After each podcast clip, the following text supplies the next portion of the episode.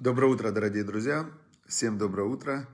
И мы продолжаем изучать Тору. Продолжаем изучать Тору, недельные главы, размышления о Торе и идеи Любавичских Рэбе. В последнее время мы что-то книгу Танию перестали учить. Есть много уроков по книге Таня, людей, которые лучше в ней понимают, чем я. И, значит, мы в основном сосредоточены на Хумаш, Пятикнижия и с комментарием Раша. Сейчас мы э, подошли уже к пику, да, то есть пик, пик э, вообще правления Бога в мире – это дарование Торы. И вот все, что было до этого момента, все сотворение мира, создание первого человека, Ной, то есть потоп и спасение из потопа. То есть все это было приближение вот именно к этой кульминации – то есть в мире было как бы две кульминационных точки. Это создание мироздания и дарование Торы. Вот это два момента. И вот мы сейчас э, все это время мы шли от э, Берешит, сотворения мира, день первый, день второй и так далее, до, значит, до момента дарования Торы. И вот мы уже приближаемся, прям мы уже рядышком. Значит, и пришел Маше и пришел Маше и сказал старейшинам народа, и изложил перед ними все речи, которые ему Бог сказал изложить. То есть Маше Рабену, он был, он был э, передатчиком, он был, да, пророк, то есть он получал от Всевышнего, от Бога он получал информацию. Конкретно, вот он был все время на контакте со Всевышним, на конкретнейшем таком прямом контакте как э, Бог сказал, что все пророки, все пророки, значит, и Маше Рабейну, чем отличался Маше Рабейну от всех пророков, он был как чистое прозрачное стекло. То есть у него не было вообще никакого искажения, потому что в любом же случае идет небольшое искажение. Вот я даже хочу сказать какое-то слово, или там любой из нас, вот когда мы общаемся, мы произносим слова. Эти слова – это попытка выразить какое-то какое намерение. И бывает, что ты сам э, что-то сказал такое, думаешь, не, не точно выразился. Как бы точнее сказать. А второй человек, он вообще может понять, ну вот абсолютно, абсолютно не так, как ты имел, э, то, что ты имел в виду, а человек получает вообще совершенно другую, другую информацию, воспринимает, и ты думаешь, как же так, я же имел в виду одно, а он вообще понял другое. И вот когда ты думаешь, что он понял другое, скорее всего, что ты не понял, что он понял. Потому что люди очень сильно, есть огромная разница между словами, выражением и тем, что человек хочет выразить. Теперь что получается? Получается, что Маше Рабейну, он был э, настолько чистое стекло, что у него не было никаких искажений. Вот все, что Всевышний хотел передать, вот он через него передавал. Именно в той форме, в таких словах, в таких выражениях, в которых э, Маше Рабейну передавал. Но был один момент, откуда мы знаем, что эта точность была настолько велика. Был один момент, за который Всевышний потом не пустил Машарабейну в землю Израиля в конце. Когда Всевышний ему сказал, скажи скале, чтобы из нее пошла вода. А Машарабейну ударил по, по скале. И Всевышний ему сказал, ну как это вообще так? Это же такая огромная разница. Скажи скале и ударь по скале. И, значит, э, все. И на этом моменте на этом моменте Всевышний Машарабену сказал, что ты не зайдешь в землю Израиля, потому что в этом был как раз, вот тут и проявил неточность. Представляете? Хорошо, а здесь пока все идет отлично, и Бог передает через Машарабену, что делать. Он собрал старейшин, сказал старейшинам. И Ваяну Колям вместе, и ответил весь народ вместе, и сказали, Коль Ашер Дибер Ашем Наасе. Они сказали вот это вот главное такое выражение, которое сказали евреи в, перед дарованием Торы. Они сказали, все, что Бог скажет, мы сделаем. А, Ваяшев Моше Эддиврей Аам Элашем. И возвратил Бог слова народа, возвратил Моше слова народа Богу. Оказывается, мы здесь видим, что Маше Рабейну, он был в две стороны передатчиком, да, то есть есть, можете себе представить вообще, Всевышний Творец мироздания, и тут он проявляется. Есть один человек, который это готов, ну вот он это воспринимает. Все это не воспринимают, потому что э, у всех, э, написано, что не может человек воспринять Бога и остаться в живых, да, то есть тот, кто воспринимает вот это вот высшее правление божественного, оно его просто сжигает, просто, и у него перегорают все, все у него перегорают э, предохранители. А Маше Рабейну, он, он мог с Богом общаться. В, передал он Богу все слова народа, и сказал Бог Моше, вот я приш, прихожу к тебе, Беав и Анан э, в облаке, в таком вот в облаке я к тебе приду, представляете? И услышит весь народ, как я разговариваю с тобой, и также в тебя поверят они навсегда. И сказал Бог, сказал Муше слова народа Богу. Значит, э, как вообще, вот интересно, как происходил этот разговор между Богом и Маше? Э, каждый, вот опять же, я когда говорю разговор, что мы имеем в виду под словом разговор, да? Мы имеем в виду разговор, это вот э, человек говорит, но когда начинался мир, мироздания, написано, Бог сказал, и будет свет, и был свет. Но ведь сказал-то Бог, э, что значит он сказал, и будет свет? Откуда это? Голос раздался, или это надпись пошла такой строкой? Нет. То есть э, сказал, это, это мы привычно привыкли, что информация передается от человека к человеку через разговоры. Мы говорим вот этими словами человеческими, сказал. Но, возможно, информация, вот эта вот коммуникация между Богом и Маше, она шла на каких-то других каналах, чем разговор словами. То есть, когда здесь написано это, чтобы мы поняли, Тора говорит человеческим языком, и мы понимаем, что Бог сказал, десятью изречениями был сотворен мир. Да? Мы понимаем, что для человека изречение – это основа его жизни. То есть вообще все, что есть у каждого из нас, оно приходит через слова. Человек просыпается, он себе говорит, э, кто я, где я, как я чувствую. Он описывает себе словами свое состояние, настроение, он просит словами, он молится словами. То есть у человека вся его жизнь идет через э, вот эти вот слова, Мало этого, человек даже в конце должен себе сказать словами, что он чувствует, потому что если он это не скажет, то это не будет для него проявлено. То есть человек осознает только то, что сказано словами. И получается, значит, э, сказал Бог, э, сказал Бог Моше, иди, говорит, к народу, в эти даштем айом умахар в экипсу симлатам. Значит, он говорит так, иди к народу и скажи, чтобы они подготовились к встрече со мной. Да? Как подготовились? Подготовились, это интересно, чтобы они осветили себя сегодня и завтра и постирали одежду. Оказывается, вот мы сейчас думаем, не понял, а зачем стирать одежду? Ну, то есть смысл вообще, подготовьтесь к встрече с Богом и постирайте одежду. Значит, э, в то время у них была одна одежда.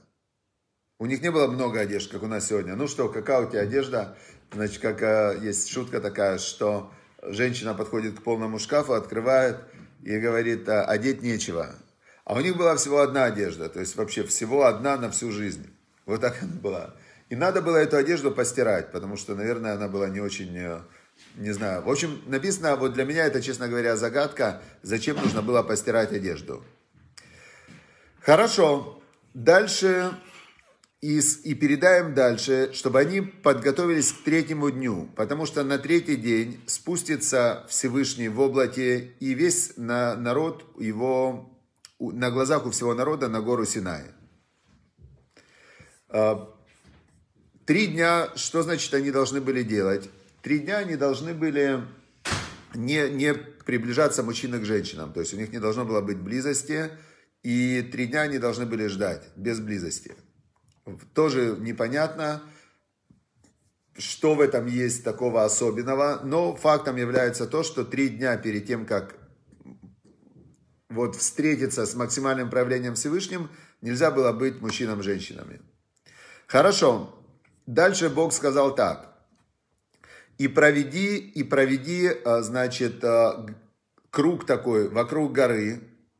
И всякий, кто перейдет за этот круг, он умрет. То есть э, это как, знаете, как вокруг э, атомной электростанции есть, э, вокруг атомной электростанции есть забор, да, вот как Чернобылю нельзя, нельзя приближаться к Чернобылю.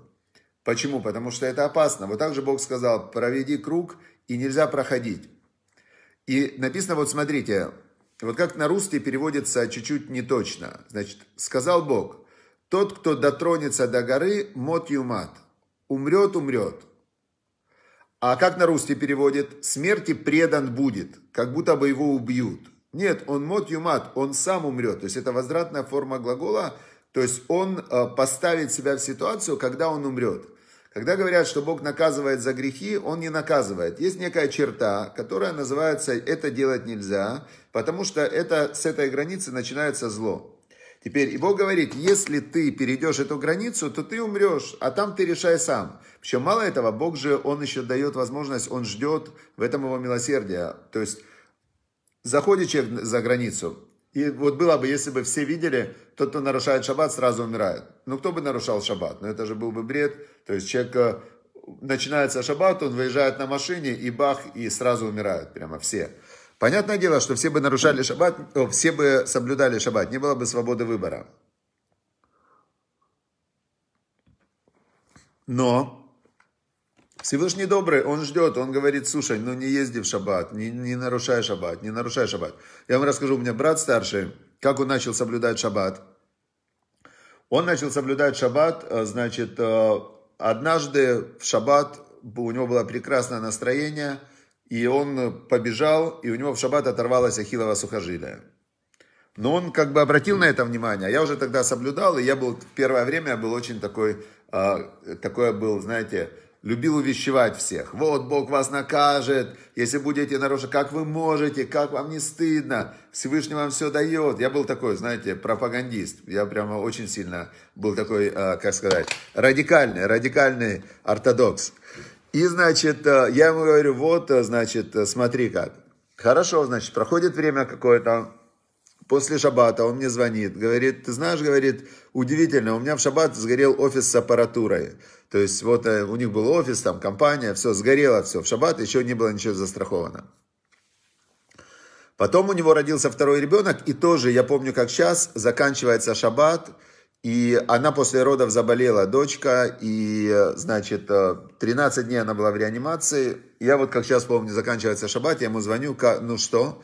Он говорит, все, ушла, говорит, ушла в шаббат, значит, умерла она.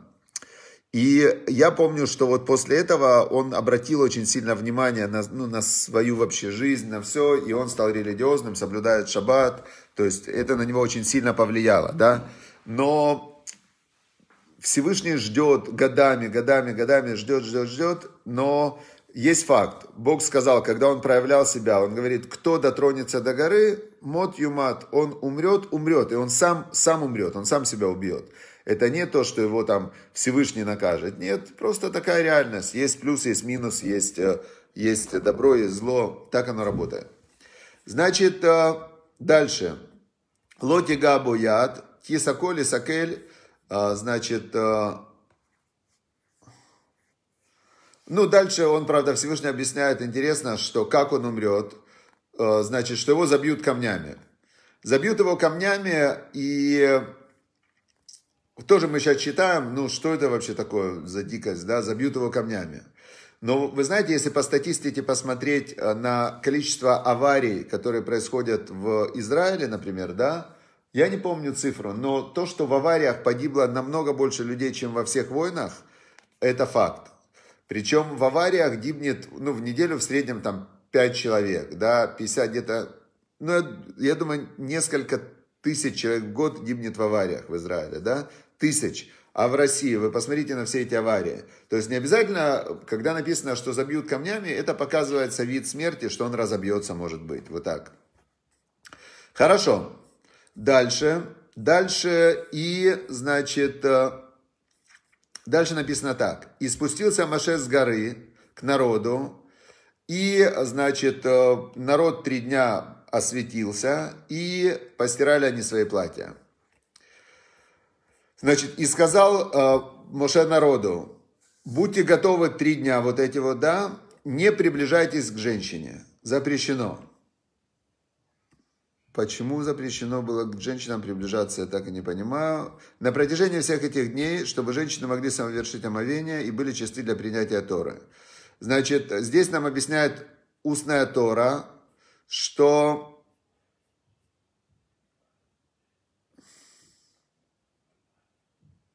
В общем, это связано с тем, что внутри женщины вот это семя, оно там в течение трех дней что-то с ним происходит. И, в общем, три дня нельзя было. Это было потому, что после семяизвержения в женщине три дня там какой-то процесс происходит, и нельзя, нельзя, чтобы этот процесс происходил. И теперь, все, мы подошли к кульминации. И было на третий день с утра, и начались колот у братим. Значит, громы и молнии начались. Представляете, они утром просыпаются, рассвет, и начинается прям такое вокруг громы, молнии, и огромное-огромное облако, такое тяжелое облако, прям написано, облако тяжелое, опускается на гору, и раздаются трубные такие звуки, как будто бы огромные шафары, такие, шафары это как рог такой, трубные звуки такие, очень сильные, и весь народ начал э, трепетать.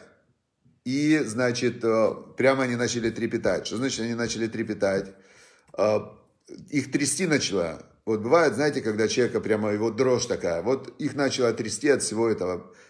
Теперь, значит, э, а и гора Синай вся начала дымиться, потому что спустился на нее вот эта вот слава Всевышнего, проявление Всевышнего Творца Мироздания в огне.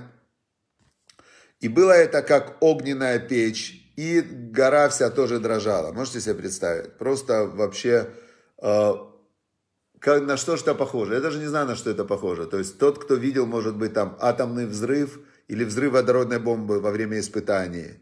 Может быть, э, это похоже на, не знаю, тот, кто стоит и смотрит, вот на него цунами такое поднимается, как десятиэтажный дом, вот он стоит сейчас перед этим цунами, и он видит, что сейчас это цунами на него обрушится, да? То есть это была такое, такая мощность, это были звуки шафаров, не э, кто-то трубил в шафар. То есть раздавались звуки такие, э, то есть громы, молнии и звук шафара, огромного шафара. Э, то есть такой шум был, да, то есть был такое звуковое сопровождение.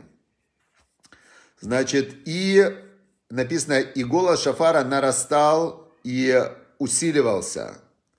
Моше говорил, и всесильный отвечал ему громко. Значит, это было как как э, звуковое, вот мы сейчас, э, например, не удивляемся, что на стадионе, там может быть огромный стадион, и включается там группа, например, э, какая-то там, я не, не помню, как называется, группы, какие рок-группы, да, и они, эти рок-группы, и звук такой просто уносит, выносит. Так это всего лишь люди придумали, там посоединяли проводочки, и, значит, ну, пошел такой звук.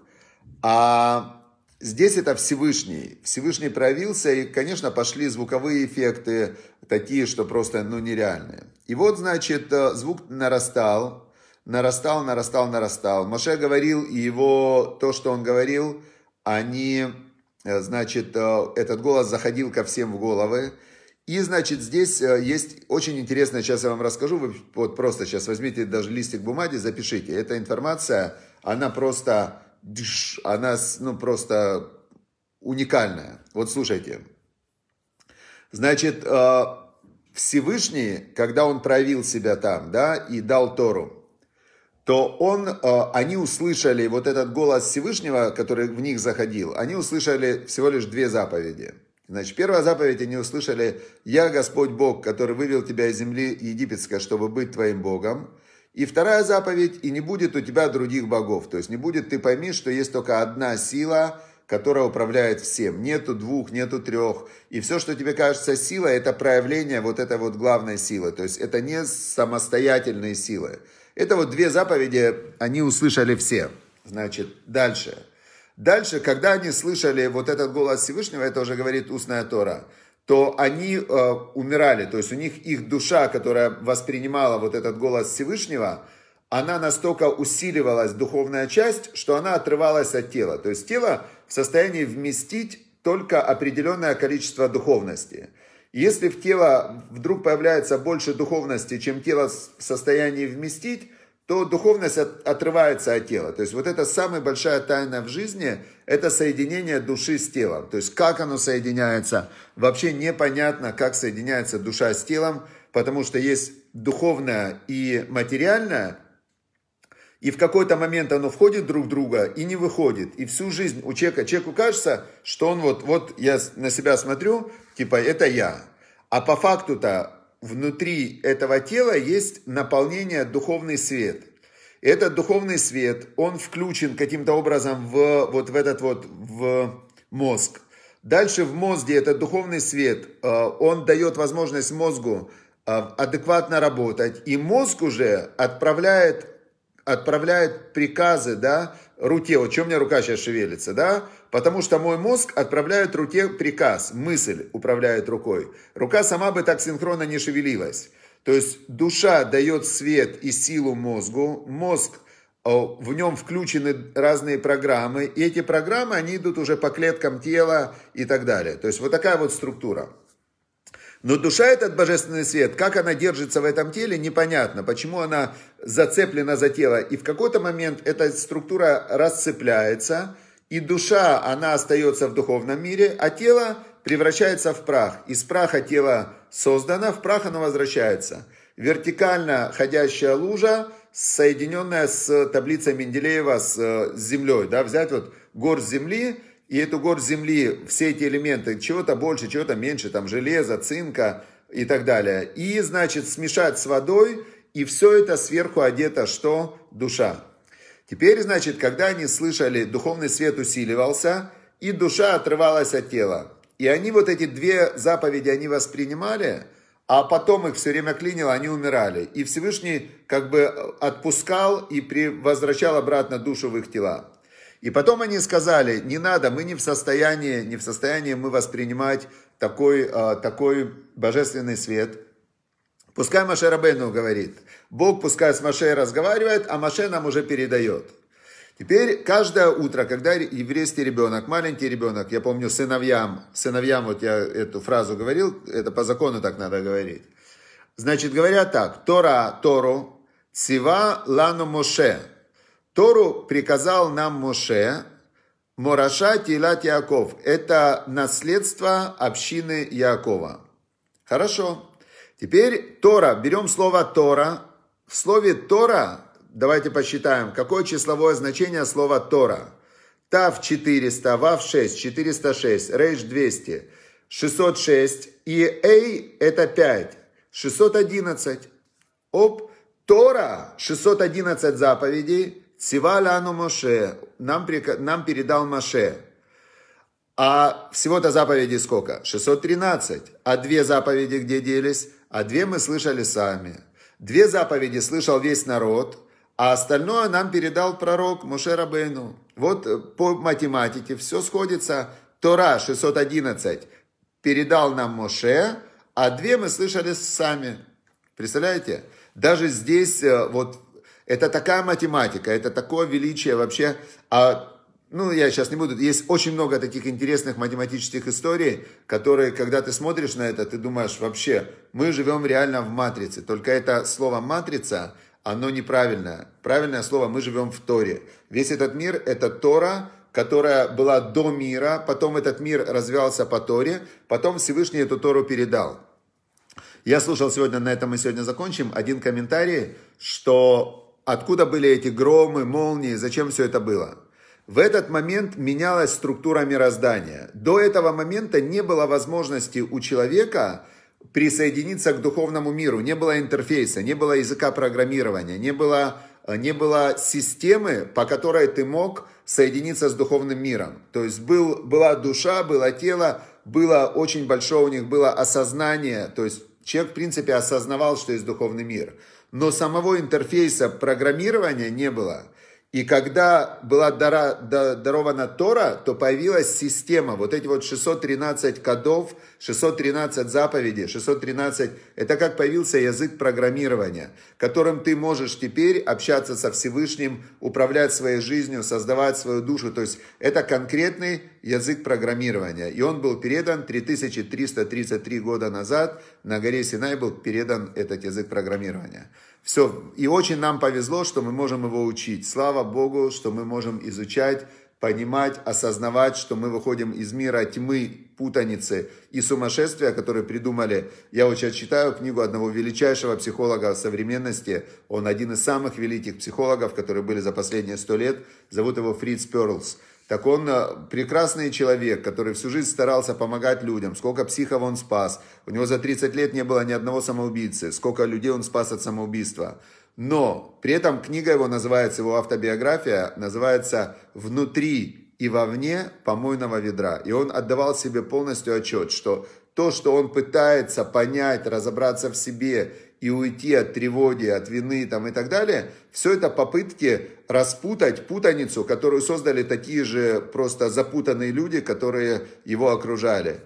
И обычно те модели мышления, в которых живут просто люди, которые выдумывают другие люди, это путаница. А Тора – это свет. И нам очень сильно повезло, что мы из тьмы попали на свет, что Всевышний нам осветил путь. Это у каждого, кто слушает эти уроки, есть огромные заслуги перед Всевышним, раз Всевышний вам помог открыть глаза и увидеть вообще истину. Все, всем удачи, успехов, божественных благословений и жизни по Торе. Все, удачи, успехов.